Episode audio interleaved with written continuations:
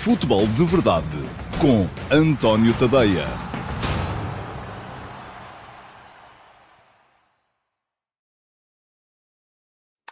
Ora, então lá, muito bom dia a todos e sejam muito bem-vindos à edição número 581 do Futebol de Verdade para sexta-feira, dia 15 de abril de 2022. Sexta-feira Santa, sexta-feira de Páscoa, é feriado, mas uh, tal como estava prometido, uh, desde ontem cá estou eu para mais uma edição do Futebol de Verdade. A regra é simples, uh, geralmente ao feriado pode não haver Futebol de Verdade, tal como não há aos fins de semana, a não ser que haja acontecimentos impositivos, sejam eles de agenda ou uh, acontecimentos de última hora, que aconteçam na véspera. Ora, foi isso que aconteceu ontem. Ontem tivemos a despedida do Sporting Clube Braga das competições europeias. foi a última equipa portuguesa em prova na Europa, o Sporting Clube Braga. Um, foi eliminado pelo...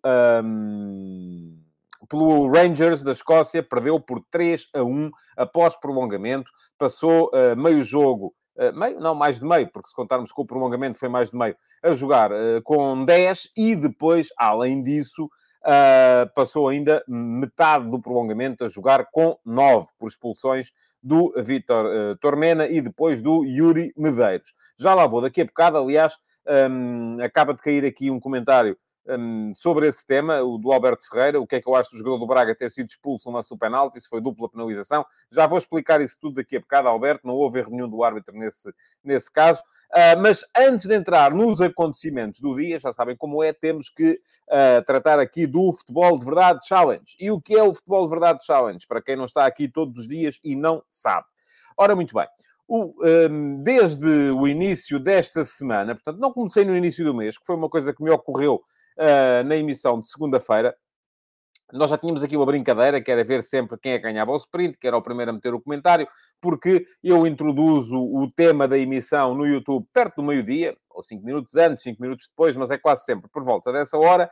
Uh, e uh, tínhamos aqui uma brincadeira instituída que era para ver quem são os primeiros a comentar. O primeiro ganhava a camisola amarela, ganhava o sprint, enfim, aqui uma, uma ligação ao mundo do, do ciclismo, que eu, uh, também é, uma, é um desporto que nas grandes competições me fascina. Ora bem, o que é que eu resolvi fazer?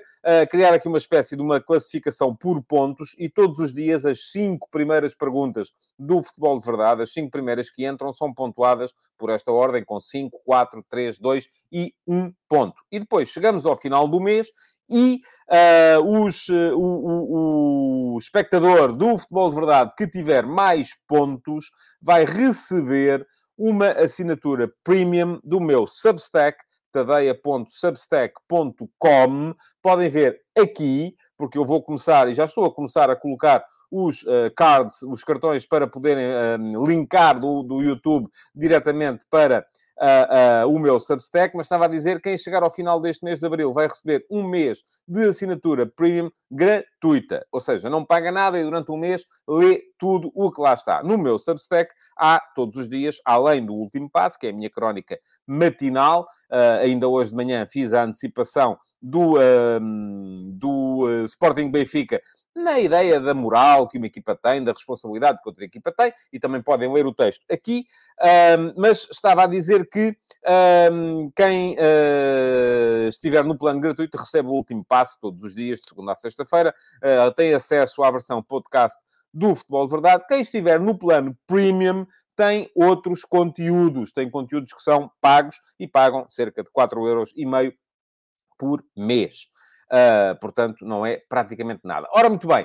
Uh, classificação atualizada, já com o dia de ontem do Futebol de Verdade Challenge, Filipe Monteiro, que era geralmente o vencedor dos sprints, vai em primeiro lugar com 14 pontos, o segundo é o Rui Martins com 9, o terceiro o Manuel Salvador com 8, o quarto o Josias Martin Cardoso com 7 e em quinto lugar é Zé consegue o Pedro Santos e o Joaquim Araújo com 5. Portanto, já sabem, quando chegarmos ao final do mês, quem ganhar este Futebol de Verdade Challenge podem vir cá fazer perguntas, tentarem ser os primeiros. Quem ganhar um, vai receber então um mês de assinatura de premium gratuita do meu Substack. Se já forem assinatores premium, pois bem, a conta vai cair apenas um mês mais tarde. E depois vamos uh, prolongar isto pelos meses que aí vêm para ver como é que vai ser. Ora, muito bem. Perguntas para hoje. Sprint, quem ganhou? Hoje o primeiro a chegar foi o Josias. Olá, Josias.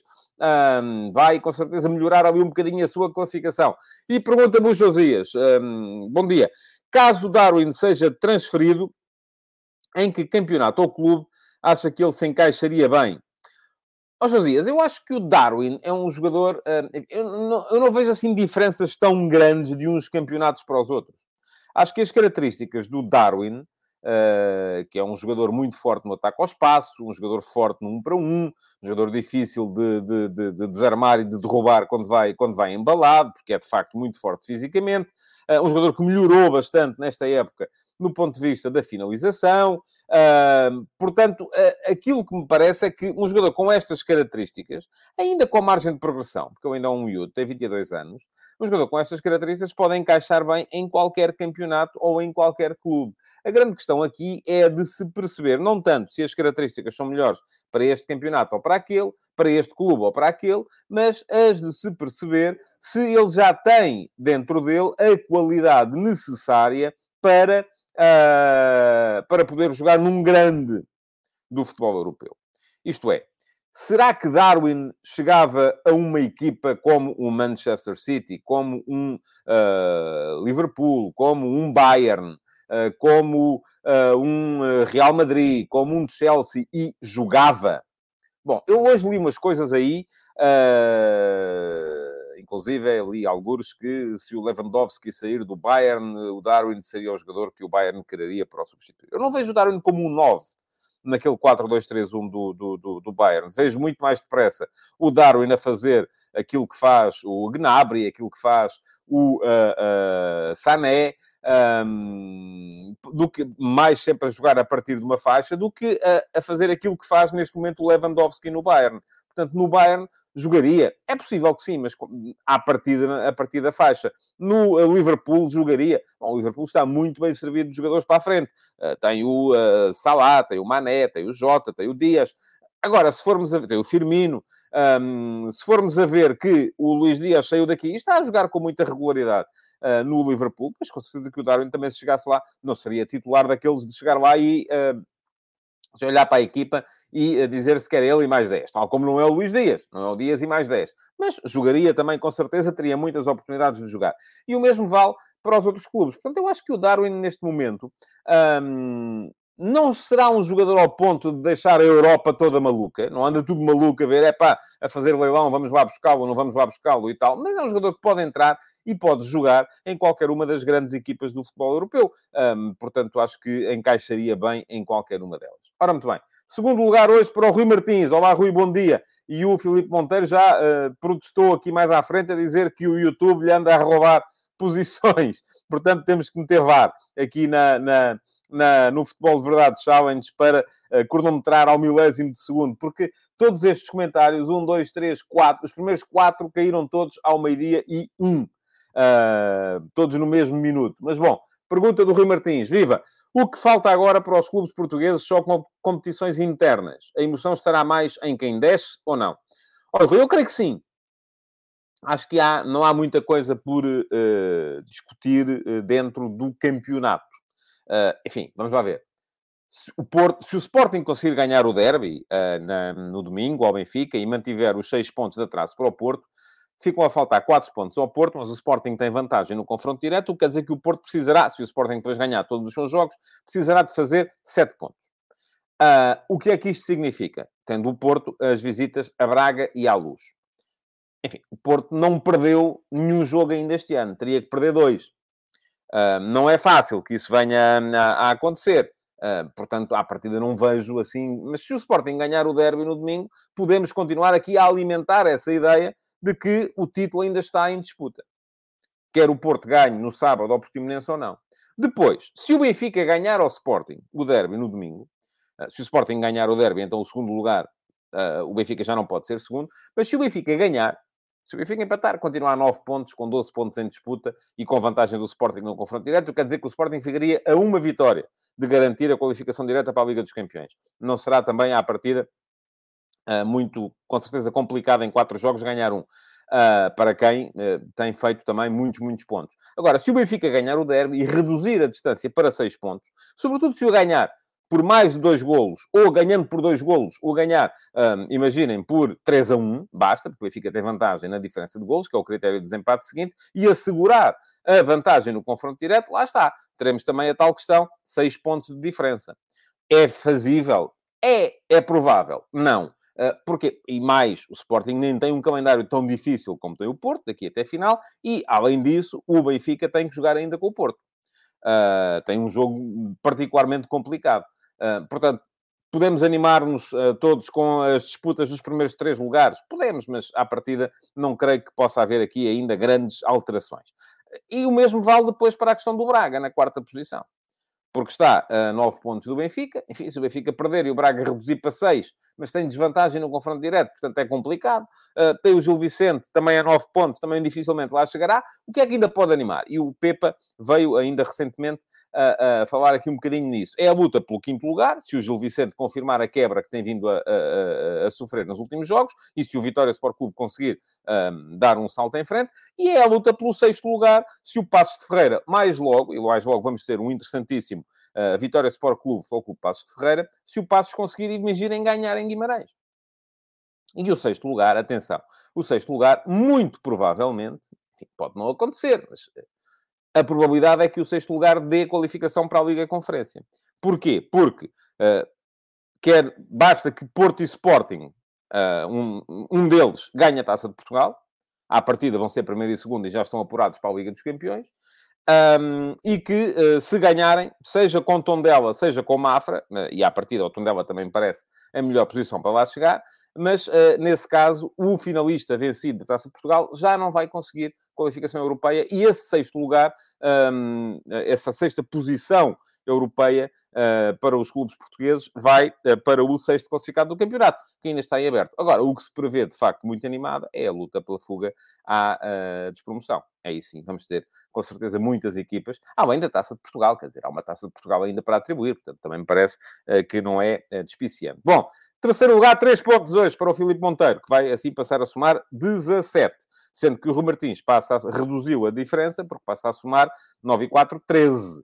Um, e o Josias passa a somar 12. Portanto, temos aqui já três uh, competidores a destacarem-se na frente. Pergunta-me o Filipe. Bom dia. A falta de cultura desportiva dos dirigentes em Portugal foi representada pelas declarações de António Salvador? São admissíveis tais declarações? Ó oh, Filipe, admissíveis são. Uh, enfim, nós vivemos num país livre, em que há liberdade de expressão, em que cada um uh, diz aquilo que lhe apetecer e aquilo que lhe sair da boca. Agora, se fazem sentido, eu acho que não. E vou-lhe dizer assim, eu até, à parte das coisas que o António Salvador uh, disse, que eu vou repetir aqui daqui a bocadinho. Aquela entrada do Braga no jogo de ontem é uma entrada que não, não lembra a ninguém. Agora, eu sou comentador. O António Salvador é presidente do clube e da SAD do Sporting Clube Braga. Tem que ter um bocadinho mais de cuidado, ou acho eu, devia ter, uh, em defesa dos seus próprios interesses, devia ter um bocadinho mais de uh, cuidado com as coisas que diz. Uh, porque, ao fim e ao cabo, acaba por estar constante. É, uma, é um tipo de liderança que, enfim, eu não subscrevo. Uh, até pode achar que é assim que vai espicaçar a equipa, o plantel, o treinador, os jogadores, os roupeiros, os adeptos, seja quem for.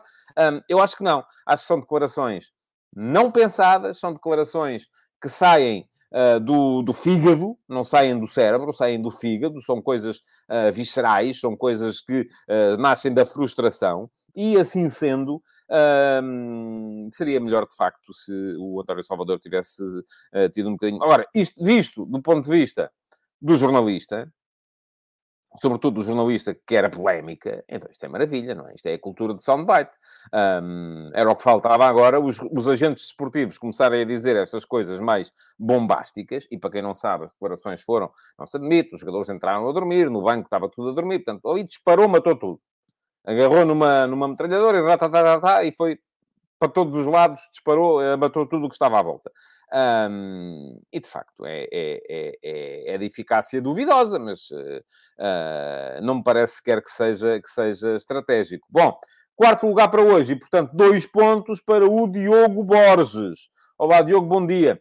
E pergunta-me o Diogo, achou que o Braga entrou mais a tentar defender o resultado do que a tentar discutir o jogo? Reparou no XG do Rangers. E para quem não vem aqui muitas vezes e não sabe, XG uh, são expected goals, são gols esperados, é a tal estatística de que eu falo aqui com alguma frequência, uh, em que, uh, perante as situações de finalização que as duas equipas têm, a cada situação de finalização, tendo em conta a média de vezes em que, naquela situação específica, dá golo, é atribuído um XG de 0, qualquer coisa. Portanto, para vos dar um exemplo, se chegamos à conclusão que dois terços dos penaltis dão golo, uh, uma grande penalidade, a uma grande penalidade corresponde um XG de 0.66. Um, e por aí afora, não é? Mas sim, bom, para responder às suas duas perguntas, se eu achei que o Braga entrou mais a tentar defender o resultado do que a tentar discutir o jogo, sim, achei. E achei que foi um erro. Uh, acho que a forma como o Carlos Carvalhal abdicou do uh, Yuri Medeiros para introduzir mais um centrocampista, um, avançando até um bocadinho ou dando mais liberdade ao André Horta, veio tirar à equipa a capacidade criativa de meio campo, a capacidade para ter bola, apesar do Castro ter feito um belo jogo. E se calhar foi dos melhores da equipa do Braga. Uh, mas uh, aquilo que me pareceu foi que passou logo aí uma mensagem à equipa. Pode não ter sido a melhor. E em relação ao XG, sim, reparei. O, o Rangers acabou o jogo com um XG de 5.6 o que quer dizer que em condições normais devia ter marcado entre 5 e 6 golos, mas atenção, é preciso dizer aqui uma coisa. Boa parte desta inflação do XG do Rangers apareceu depois da expulsão do Tormena. Ou seja, até à expulsão do Tormena, uh, o 2-0 era o resultado justo. Era o resultado que, de facto, uh, se uh, aplicava àquilo que as duas equipas tinham produzido. E depois, a seguir à expulsão, de facto, o XG do Rangers cresceu bastante e a seguir à segunda expulsão cresceu mais ainda. E aí o Braga a jogar com 9, a precisar de um golo para forçar as grandes penalidades, abriu tudo atrás e aí de facto foi quase milagroso o Rangers não ter feito o 4 a 1. Mas, uh, de qualquer modo, um, acho que tem razão na primeira pergunta que fez. Quinta pergunta e um ponto hoje para o Manuel Salvador. Bom dia, Manuel. Um, e pergunta-me o Manuel se ainda houvesse a lei do gol fora. Ontem o Braga tinha passado às meias finais. É verdade. Ganhava 1 a 0 em casa, perdia 2 a 1 fora, uh, ganhava por uh, aquela famosa regra, segundo a qual o gol fora valia por 2. Eu, quando era miúdo, e o meu, pai me explicou isso a primeira vez, eu achava, enfim, não, o meu pai esqueceu-se de me explicar que era só em caso de empate. Uh, em caso, no caso as duas equipas marcarem os mesmos golos. Então eu andava ali e às vezes fazia umas contas um bocado estranhas, porque achava que uma equipa que uh, perdesse por 2-0 uh, e depois ganhasse, enfim, não, isso não, enfim, esqueçam, não interessa nada para agora. Bom, e pergunta-me o Manuel, a UEFA fez bem em retirar essa lei, que balanço faz? Bom, um, eu estava à espera e já disse aqui, por acaso não tive tempo hoje de manhã, depois de ver já a sua pergunta, não tive tempo para ir fazer as contas e perceber Uh, mas estava à espera que houvesse mais prolongamentos em função uh, da abolição da regra do gol fora. Uh, não, não aconteceu assim. e aquilo que se verifica, tenho, mas estou a dizer isto de cabeça. Portanto, acho que não há mais prolongamentos este ano do que havia no ano passado, ou há dois anos e tal. Por aí. Portanto, acho que um, aquilo que eu temia era que houvesse mais prolongamentos e, portanto, isto acabasse por redundar em duas coisas. Por um lado, mais desgaste para os jogadores. Por outro lado, e se calhar era disso que eu temia que a UEFA estivesse à procura, mais horas de futebol na televisão para poderem vender mais publicidade e fazer mais dinheiro, mas isso aparentemente não se verificou. Portanto, aquilo que eu tenho que olhar para a regra é apenas na, na perspectiva que devia ser a, a, fundamental desde o início, que é, é justo ou não é justo? E eu faço-vos a pergunta, é justo que uma equipa, só porque marca, ganha 1 a 0 em casa e perde 2 a 1 fora, marca um gol fora é, é justo que esse golo valha mais uh, do que o, o, os golos que se marcam em casa? Eu acho que não. E, portanto, para mim, uh, o balanço é positivo. É verdade que para os nossos interesses de portugueses era, teria sido bom que o golo fora tivesse continuado a valer por dois. Acontece que uh, não é assim, não é isso que acontece, não é isso que sucede. E, portanto, uh, o Braga está, está eliminado e uh, parece-me que acabou por ser justo que assim fosse. Bom, vamos seguir em frente com o programa. Temos muito pouca gente hoje. Já vi que vocês veem muito o futebol de verdade é quando estão no trabalho e que os vossos patrões não saibam. hoje ainda não chegámos sequer aos 100 espectadores em, em, em direto.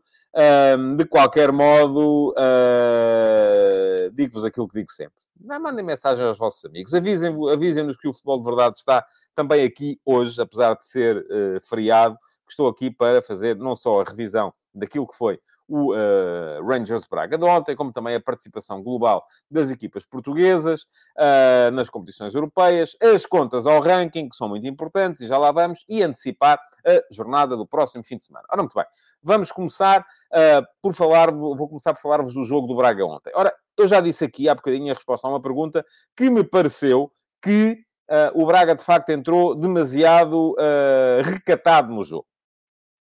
O Braga assumiu uh, que ia para Glasgow uh, defender um gol. E eu isso parece-me que, que, logo à partida foi um erro. Uh, não, não creio que tenha sido a melhor abordagem possível. E isto até pode ser que o Carlos Carvalhal venha defender que não, isto, enfim, a ideia era só ganharmos ali um bocadinho a luta do meio campo e, ao mesmo tempo, termos mais segurança na posse uh, para podermos chegar em contra-ataques e tal e fazer um golo ou, ou, numa bola parada ou por aí fora. Uh, agora, a mensagem que isto transmite para a equipa é outra. E por isso, um, aquilo que me parece é que uh, não foi uma boa medida. O Braga apareceu sem um dos três da frente. Na frente apareceram só uh, o, o, Ricardo Horta e o Abel Ruiz. Não estava o Yuri Medeiros. Um, apareceu com três médios. O Almusrati, o André Horta e o André Castro e apareceu com os três centrais mesmo, o Paulo Oliveira, o David Carmo e o Tormena, uh, sendo que o Fabiano, que depois, durante o jogo, acabou por ter de fazer também uh, central, aparecia como, como ala de um lado e o Rodrigo como ala do outro. Ora, o que é que isto uh, provocou? Dois minutos, gol do Rangers. Portanto, foi de facto uma entrada a dormir do, do Sporting Clube Braga. Há um cruzamento, há um toque ao primeiro poste, o Rodrigo não fecha bem uh, a chegada do, do lateral direito do Rangers, o Tavernier, um, e depois o Mateus, então esse estava uh, completamente a pensar noutra coisa qualquer, uh, porque não, não fechou, a bola entra no primeiro posto, não pode entrar ali, enfim, erro do guarda-redes e Rangers a ganhar 1 a 0, eliminatória empatada, e pior, 88 minutos para resistir daí para a frente. O que é que acontece a partir daí? Muito Rangers, pouco Braga, e uh, uh, a partir daí a questão é que aos uh, 44 minutos nasce, a grande, nasce do, do, da grande penalidade o 2 a 0 a favor do Rangers e a expulsão do uh, Tormena. E aproveito, o João Lopes vem-me perguntar se o Braga foi prejudicado. Não entendi a dupla expulsão, não entendi a expulsão de Tormena à luz da abolição da dupla punição no penalti. Eu vou explicar, João. O que você não entendeu foi a lei ainda, mas uh, está tudo certo. Vou-lhe explicar. Bom, há aqui duas coisas que podemos discutir. Uma é, há falta? Bom, eu já sabe o que é que eu penso destes lances. Eu acho sempre que, uh, e sobretudo quando vejo, como vi, o jogador do Rangers a, a deixar-se cair. Porque se deixou cair, de facto. Agora, há sempre um critério que eu trago para aqui, uh, quando estou a discutir a intensidade do empurrão, que é uh, se é metido em cima do, do, do, empurrão o peso do corpo ou não. Uma coisa é estar uma mãozinha nas costas. E o jogador senta a mãozinha nas costas e ai, pronto, cai para o chão, pernas arqueadas e tal. E coisa. Ontem não foi isso. Ontem o Tormena não mete só o, o, a mãozinha, mete o ombro nas costas e mete o peso do corpo. Ora, para quem vai a correr, é verdade que uh, o, o, jogador do Rangers facilitou a queda, sim, até uh, embelezou um bocadinho à espera da nota artística, mas uh, aquilo que me parece é que sim, que há falta. E agora dizem vocês, então, mas e se é penalti, não era dupla penalização, não devia ser só cartão amarelo em vez de vermelho. É claro que ele corta uma uh, situação de golo um, e, portanto, uh, uh, não devia ser duplo, não devia ser só amarelo. E o João Lopes diz que entendeu a lei, e entendeu, já percebi que sim, pela, pelo comentário que faz a seguir, mas o Tormena não tenta jogar a bola. Não, João. Tentar jogar. a lei aplica-se, neste caso, um, quando o derrube é feito na tentativa de jogar a bola. Não foi esse o caso. Empurrar não é jogar a bola. O que pode acontecer é, se o jogador está, por exemplo, a fazer um corte de carrinho e acaba por uh, falhar a bola e tocar no adversário, o carrinho é feito para jogar a bola. O empurrão não é feito para jogar a bola. Portanto, foi vermelho e foi muito bem mostrado. Ora, isto causou aqui imediatamente um problema uh, grave ao Sporting Clube Braga. Estava já fora de, de, de, das meias finais, a perder 2-0, tinha que fazer um golo uh, e a jogar com 10. E aquilo que se viu na segunda parte, de facto, foi uh, o Rangers muito mais forte, mas aí eu acho que o Braga geriu bem. E não só geriu bem, como percebeu, enfim, uh, começa o, o, o Carvalhal uh, por chamar o Francisco Moura para jogar do lado esquerdo, porque Francisco Moura pode dar mais, mais, mais a possibilidade de, ser, de, fazer a defesa a 4, porque não havia Tormena, sacrifica o, o André Horta, um, depois chama o Yuri Medeiros para o lugar do Rodrigo, para meter três na frente, e o Yuri Medeiros já se sabe uh, que é um jogador muito forte na, na, na marcar bola, a bater bolas paradas, uh, nos últimos passos. Portanto, é um jogador que era importante para aquilo que o Braga tinha de enfrentar e acabou por pagar.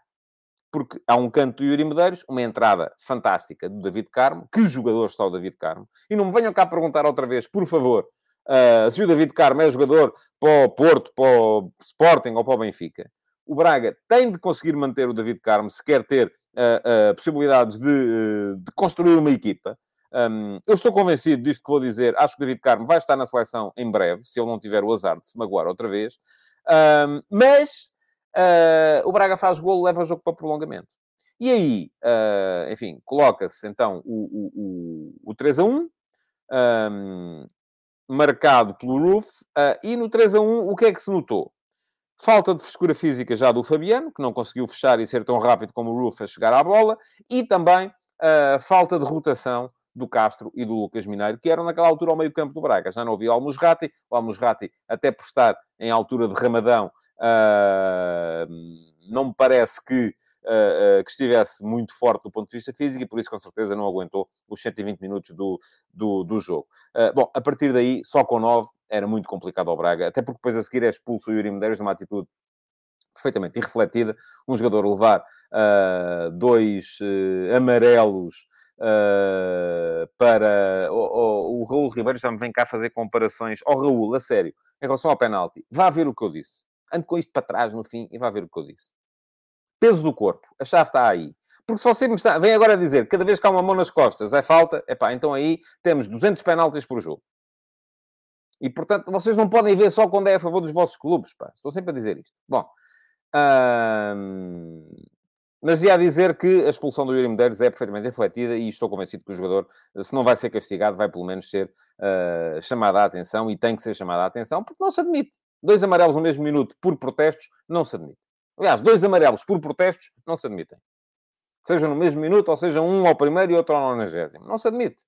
É, deixou a equipa numa situação insustentável e, portanto, uh, uh, alguém tem que lhe explicar isto. Porque eu gosto muito do Yuri Medeiros. Acho que é um jogador com qualidade na definição.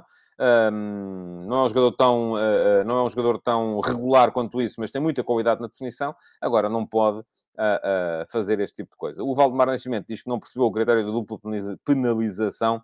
Valdemar, se o jogador fizer anular uma oportunidade de golo uh, a tentar jogar a bola, é só, e for penalti, é só amarelo. Se anular uma oportunidade de golo em falta, uh, sem ser a tentar jogar a bola, é penalti e é vermelho. Pronto, é isso. É só isso que tem que perceber.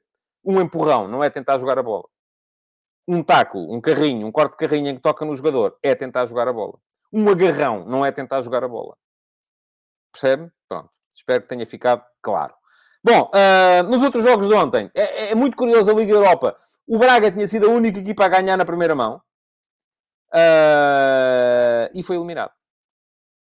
Pior, ou melhor, conforme, conforme quisermos ver, os três que tinham empatado em casa na primeira mão, o Leipzig, o Eintracht Frankfurt e o West Ham, foram ganhar fora na segunda. Portanto, estão a ver aquilo que eu vos dizia aqui há tempos acerca da, do fator casa? A este nível conta cada vez menos. Uh, Leipzig tinha empatado em casa, foi ganhar 2-0 à, à Atalanta. Uh, o uh, Eintracht Frankfurt tinha empatado em casa, foi ganhar 3-2 a Barcelona, ao Barça, e tinha estado a, perder, a ganhar 3-0. O West Ham tinha empatado em casa, foi ganhar 3-0 fora ao Lyon. Liga Conferência. Nota para o extraordinário Zaniolo com a trick na vitória da Roma por 4-0 ao Bodo Glimt. Um, Está-me aqui o João Lopes a dizer que o Leverkusen jogou em casa. O Leverkusen não jogou, João, que eu saiba. Se disse Leverkusen, enganei-me. Bom, uh, acho que não disse, mas uh, às vezes pode acontecer. Um, o, o Leicester, que tinha também empatado em casa, foi ganhar fora ao PSV Eindhoven. Um, gol do Ricardo, a assinalar. O Ricardo está a voltar. O Feyenoord, uh, que tinha empatado em casa, foi ganhar 3 a 1 fora ao Slavia. Um, depois um 3 a 3 em casa. É a única equipa holandesa em prova e ainda pode piorar um bocadinho as nossas contas na, no ranking da UEFA. E o Olympique de Marselha, dos 12 semifinalistas uh, da, uh, das três competições europeias, foi o único a ganhar os dois jogos. Portanto, uh, chegou lá com duas vitórias nos quartos de final. Ora, muito bem. Onde é que isto nos deixa em termos de ranking? E vou explicar-vos isto aqui tudo com números. Já estão aqui a ver. Uh, temos aqui que ter em conta dois rankings. Um é o que vai, vai ser o ranking no final desta época. Uh, portanto, uh, final de 2021-22. Que vai estipular as vagas nas competições europeias de 2023-24. Portanto, não é a próxima, é só a outra. E no final desta época, Portugal vai continuar a ser sexto classificado. Já não vai dar para, o, para os Países Baixos nos apanharem, uh, mesmo que o Feyenoord ganhe todos os jogos por 50 a 0 e acabe por ganhar a, a Liga Conferência. Uh, neste momento, Inglaterra, primeira, com 105 pontos, Espanha, segunda, 95, Itália, terceira, 76, Alemanha, quarta, 74. Muito provavelmente a Alemanha vai ultrapassar a Itália, porque ainda tem duas equipas em prova, conforme podem ver ali. A Itália já só tem uma. França em quinto, com 59. Portugal em sexto, com 53. Países Baixos em sétimo, com 48. Agora, a questão aqui é que para a próxima época, vamos ter outra vez ranking, e contam sempre as últimas cinco épocas. Portanto, a quinta última época vai desaparecer. E aqui a vermelho podem ver aquilo que vão perder cada um destes países. A Inglaterra perde 20 pontos, a Espanha perde 19,7, a Itália 17,3, a Alemanha 9,8, a França 11,5, Portugal 9,6 e os Países Baixos só perdem 2,9. O que quer dizer que no início da época de 2022-23, a classificação já vai ser diferente. E a época de 2022-23, quando chegar ao final, vai estipular as vagas nas competições europeias para 2024-25. Que é o tal ano uh, onde vai entrar a nova Champions. Uh, muito bem. E no início de 2022-23, uh, Portugal já vai estar atrás dos Países Baixos. Não é por muito, mas já está atrás. Inglaterra, 85.4, Espanha, 75.7. Aí está. A Alemanha ultrapassa a Itália, 64.2, Itália, 58.7. A França, 48.4.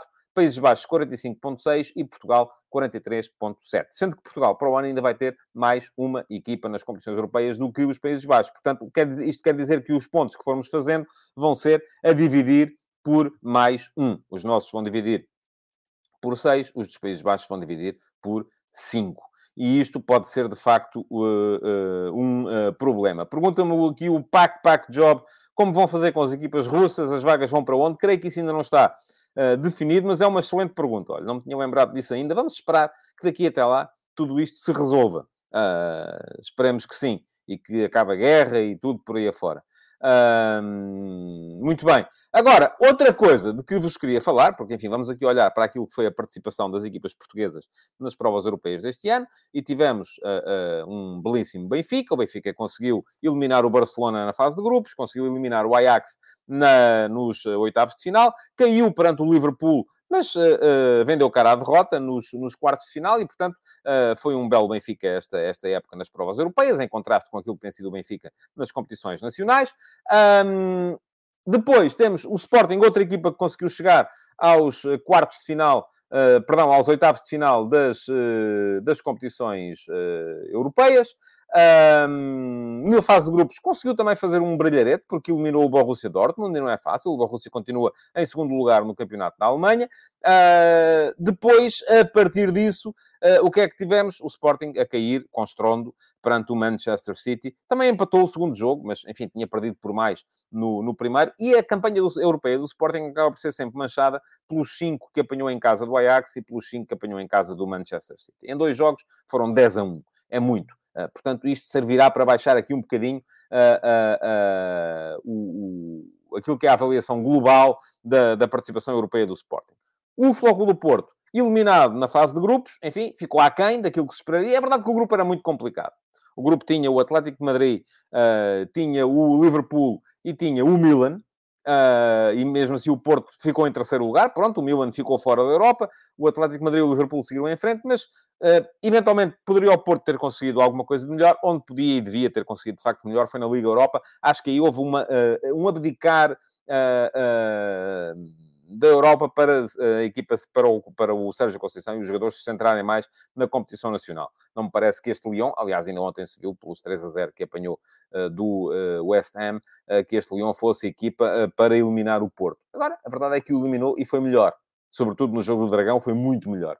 Por fim, Sporting Clube Braga, por final, ainda houve também depois o Santa Clara, enfim, que foi uh, como que traído pela própria SAD na transferência do Carlos Júnior e ficou na, na, nas eliminatórias preliminares. O Passo de Ferreira foi, ficou também nas eliminatórias preliminares, mas conseguiu uma vitória sobre o Tottenham. É verdade que era um Tottenham B, mas uh, uh, conseguiu uma vitória sobre o Tottenham. Depois, quando teve que perder, perdeu. o Sporting Clube Braga, acho que ficou aquém na fase de grupos. esperaria que o Braga conseguisse ganhar o seu, o seu grupo mas depois acabou por fazer uma boa fase a eliminar, uh, sobretudo os jogos contra o Mónaco, sobretudo não, uh, os, jogos, os dois jogos contra o Mónaco e o jogo em casa contra o Sheriff. O jogo fora contra o Sheriff foi um fracasso, uh, como foi ontem também o jogo fora contra o Rangers. bom, o que é que, o que é, onde é que isto nos leva? É que depois também temos aquela, e eu uh, hesitei muito antes de, de, vos mostrar isto, mas vou mostrar. Um, vamos tentar aqui desfazer ouvimos tantas vezes essa, essa conversa de que ah, só o meu clube é que pontua, tu não pontua nada e tal. Então, dei-me ao trabalho de ir ver, nos últimos cinco anos, quantos pontos fizeram as principais, ou as equipas portuguesas, as principais não, todas, as equipas portuguesas e as equipas holandesas, ou neerlandesas. De facto, o Porto, com 63 pontos, foi quem mais pontuou, Benfica 57, uh, Sporting 38,5, Sporting Clube Braga 37, Rio Ave 4, Vitória 4, Passo de Ferreira 2,5, Santa Clara 2,5. Vamos comparar com os neerlandeses. Há um Ajax que é muito mais forte que qualquer uma das nossas equipas, 81 pontos, mas depois aquilo que vemos é que qualquer dos quatro melhores clubes portugueses é melhor do que a segunda melhor equipa uh, uh, neerlandesa. PSV Eindhoven, 32 pontos. Feyenoord ainda pode crescer aqui um bocadinho, porque ainda está em prova. Uh, Alkmaar, 28,5. O Feyenoord tem 30. Vitesse, 11. Willem Tvei, 2,5. E FC Utrecht, 1,5. Uh, portanto, sempre que uh, quiser ouvirem essa conversa de uh, o meu uh, clube é que pontua, o teu não pontua nada, portanto uh, anda tudo a mamar à conta do meu clube, vocês e tal, não sei o quê, têm aqui os dados, os dados são absolutamente verídicos, isto depois, tudo somado e a dividir pelo número de clubes que cada país tem nas competições nesse ano, dá o ranking, um, estes dados são absolutamente rigorosos e verídicos, Uh, e aquilo que. Uh, porque aqui já sabem, eu aqui só vos digo verdades. Vocês podem discordar da minha opinião. Uh, se é penalti, se não é penalti, se foi melhor ou se foi pior. Agora, em relação a dados concretos, meus amigos, o que vos digo aqui é absolutamente verdade. Bom, vamos seguir em frente porque ainda temos que falar da jornada do fim de semana e já não temos assim muito, muito, muito, muito tempo. Antes disso, queria ver. pronto, lá está, diz o Ruben Lima, o Porto nos últimos cinco anos é de longe a melhor equipa portuguesa nas competições europeias. Ó oh, oh, oh, Ruben, Vamos lá ver. Não é de longe, é por uh, eh, 6 pontos. Pronto.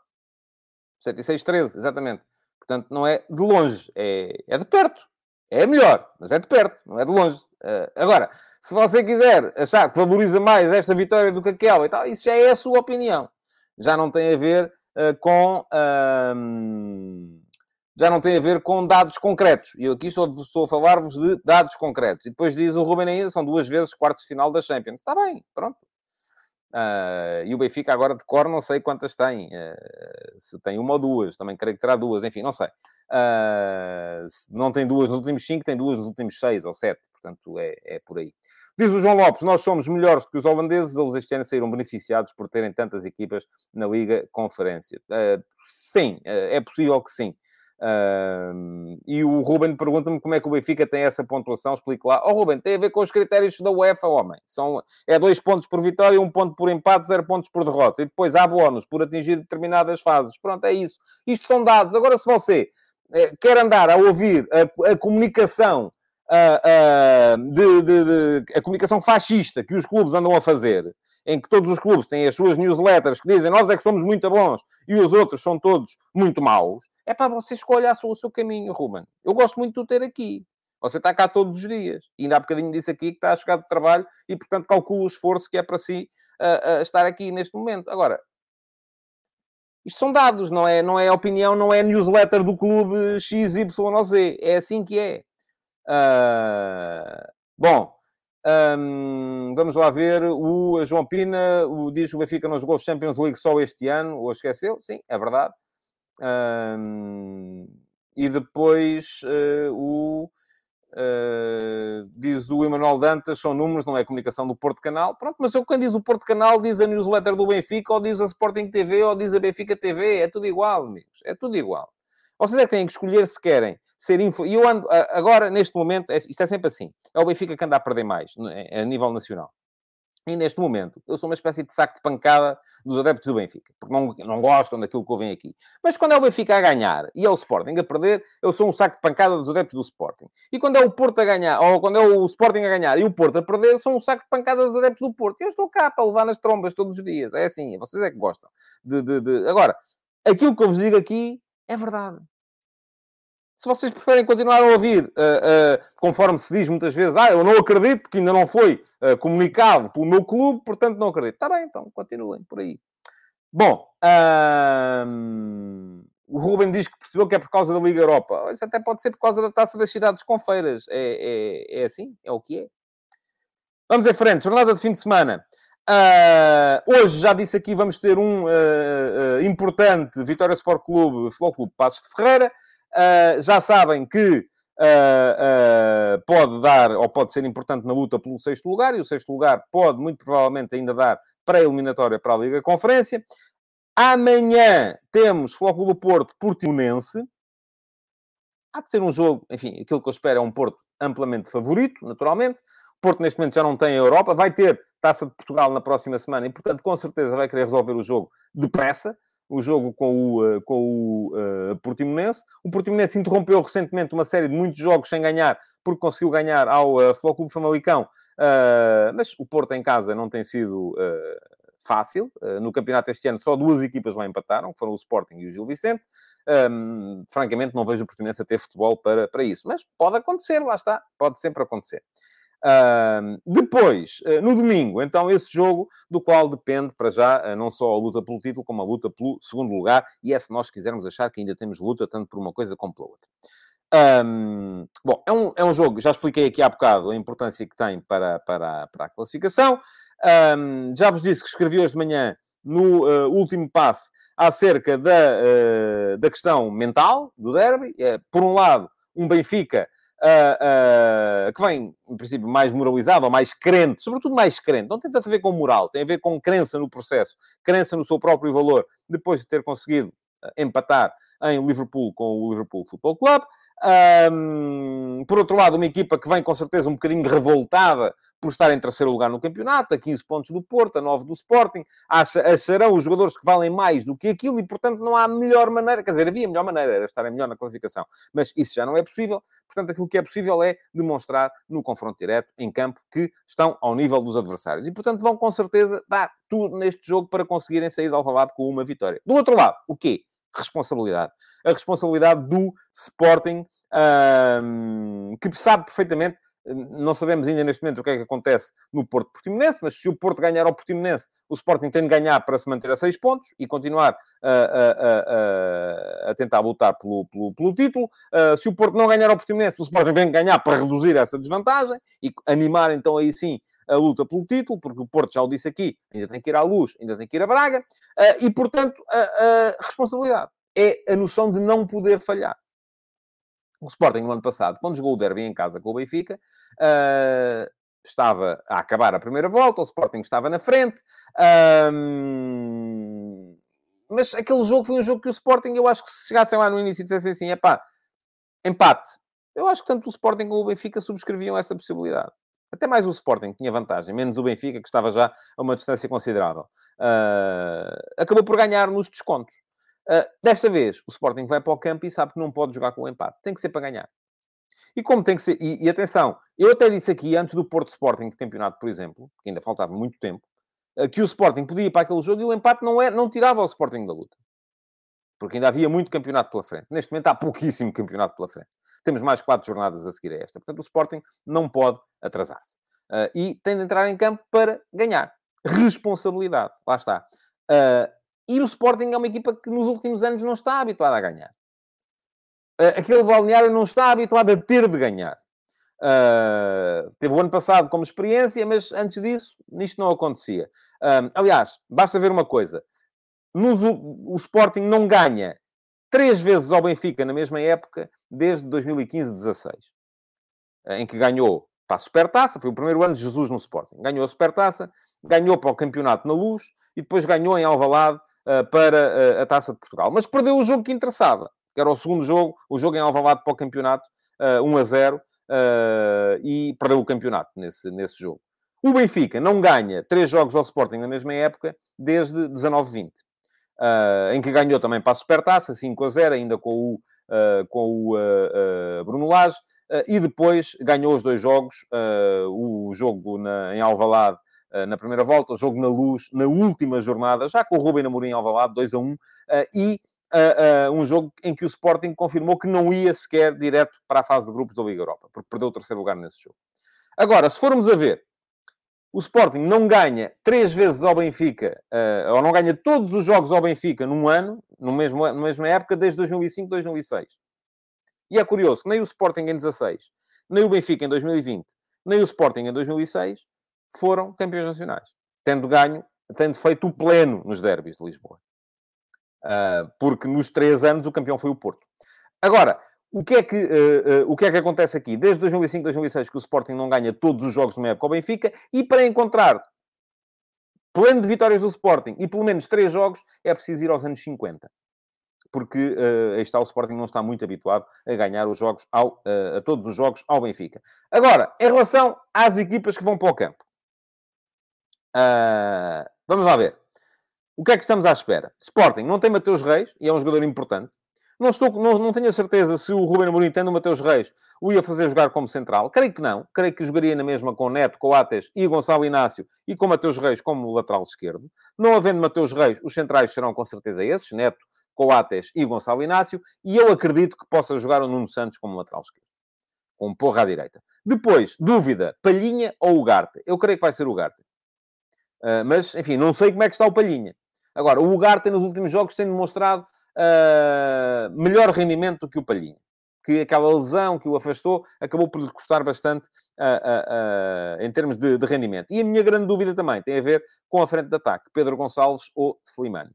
Sendo que se joga Slimani, o, o, o, o Paulinho vai jogar mais sobre a esquerda, ou, na meia esquerda, porque é assim que jogam os avançados do Sporting, Sarabia na meia direita. Eu acredito que joga o Pedro Gonçalves, que o Slimani vai ficar no banco. Mas, enfim, isto é aquilo que eu acho. Também admito perfeitamente que, em vez de ser o Nuno Santos, possa ser o Jogaio a jogar como uh, lateral esquerdo. Quanto ao Benfica, parece que não vai haver Rafa, uh, o que desde logo deixa aqui uma dúvida, que é Diogo Gonçalves ou Yaremchuk. Eu acredito, eu vou dizer, eu jogaria com o Yaremchuk com Darwin sobre a esquerda, Everton sobre a direita e depois meio campo com uh, João Mário e Weigl. Mas não sei se é isto que vai fazer o uh, Nelson Veríssimo. Uh, porquê? Porque Nelson Veríssimo tem apostado mais vezes no Diogo Gonçalves, porque defende melhor o corredor. Agora, reparem, o Darwin, a jogar sobre a esquerda, seria imediatamente um travão, ou seria para meter em, em sentido o Pedro Porro, que é um dos principais desequilibradores do futebol do Sporting. Uh, Diz-me aqui o Manuel Salvador uh, que o Palhinha precisa de jogar para ser vendido. Está bem, mas o Sporting tem que decidir se quer vender jogadores ou se quer ganhar campeonatos. E eu acho que aí as coisas estão claras. A prioridade ali é ganhar jogos. Vender jogadores há de ser depois. Porque no dia em que pensarem primeiro em vender jogadores, não ganham campeonatos. Disso eu tenho uh, a certeza absoluta. Pergunta-me o Pedro Ferreira se usar o Garte, Mateus e Palhinha não será uma solução a pensar. Creio que não. Uh, uh, não me parece que seja essa a ideia. Uh, isso, é só, o, o Ruben Amorim nunca mudou o sistema. Se isso acontecesse, o Mateus teria de jogar nos três da frente e então aí nem, nem Pedro Gonçalves nem Slimani. Seria na frente Mateus, Paulinho e Sarabia. Não acredito que vá por aí. Até porque isso lá está. Tal como disse no início do programa acerca do Braga, seria uh, mostrar fraqueza. E não me parece... Da mesma maneira que estou a dizer que no lugar do Benfica jogaria com Darwin e Yaremchuk. Darwin sobre a esquerda, Yaremchuk no meio, Everton na direita. Uh, também me parece que no caso do Sporting uh, isso seria mostrar uh, fraqueza. Agora, uh, estava a dizer Diogo Gonçalves ou Yaremchuk, eu jogaria com Yaremchuk e uh, com Darwin na, na, numa das aulas. Acredito que o, o, o Nelson Veríssimo possa optar por Diogo Gonçalves. Uh, e depois a grande questão também no Benfica, o meio campo. Uh, que é, como é que vai ser, não é? Weigl, de certeza absoluta. Agora, quem joga com ele? Tarapte, tem sido o preferido de Nelson Veríssimo. O que é que ele traz à equipa? Mais risco na, na, na, no lançamento, mais risco na posse, mais perda de bola também, mais dificuldades em transição defensiva. João Mário, mais segurança, uh, até alguma criatividade, sem dúvida nenhuma, uh, mas uh, aí está, menos risco, menos imprevisibilidade. Maite, mais segurança defensiva, menos capacidade com, com bola. Portanto, vamos a ver, para mim, eu jogaria com João Mário, que aliás entrou bem em Liverpool e tem a questão emocional de ir jogar contra o Sporting. Acho que pode ser importante. Um, agora, uh, não sei, temos que esperar para ver de facto o que é que vai fazer o Nelson Veríssimo. Certo é que vamos ter com certeza um grande jogo para acabar o domingo de Páscoa. Últimos comentários. António Matos. O Sporting não irá perder este jogo. O campeonato já está mais que decidido. O Porto campeão, o Sporting segundo, Benfica terceiro. Anúncio na próxima semana do novo treinador do Benfica, Paulo Fonseca. Não estou nada convencido disso, António, mas se sabe, enfim, uh, creio que será mesmo o Roger Schmidt. Uh, e, aliás, aproveito para vos lembrar, quem ainda não sabe, que já publiquei uh, um perfil extenso e completo de Roger Schmidt. Podem lê-lo aqui no meu Substack. Ora bem, além disso, Uh, diz o Ruben Lima e tal, o grande Benfica, eliminou o Ajax e empatou em Anfield com uma das melhores equipas da Europa, o Liverpool, grande campanha na Champions, alvaríssimo, mas agora tens de ir embora, vem aí o Schmidt. Eu não disse grande campanha, disse que foi uma campanha muito, muito, muito meritória. João Lopes, o Garte é melhor que Palhinha, uh, péssima gestão do Sporting não vender o Palhinha e pode quando estavam valorizados, não estou nada convencido disso, oh João, a sério. É o que eu lhe digo, eu acho que uh, uma, uma equipa é para jogar. Se não era preciso vender, não venderam e fizeram muito bem a não vender porque ninguém garante que eles não iam valorizar mais ainda.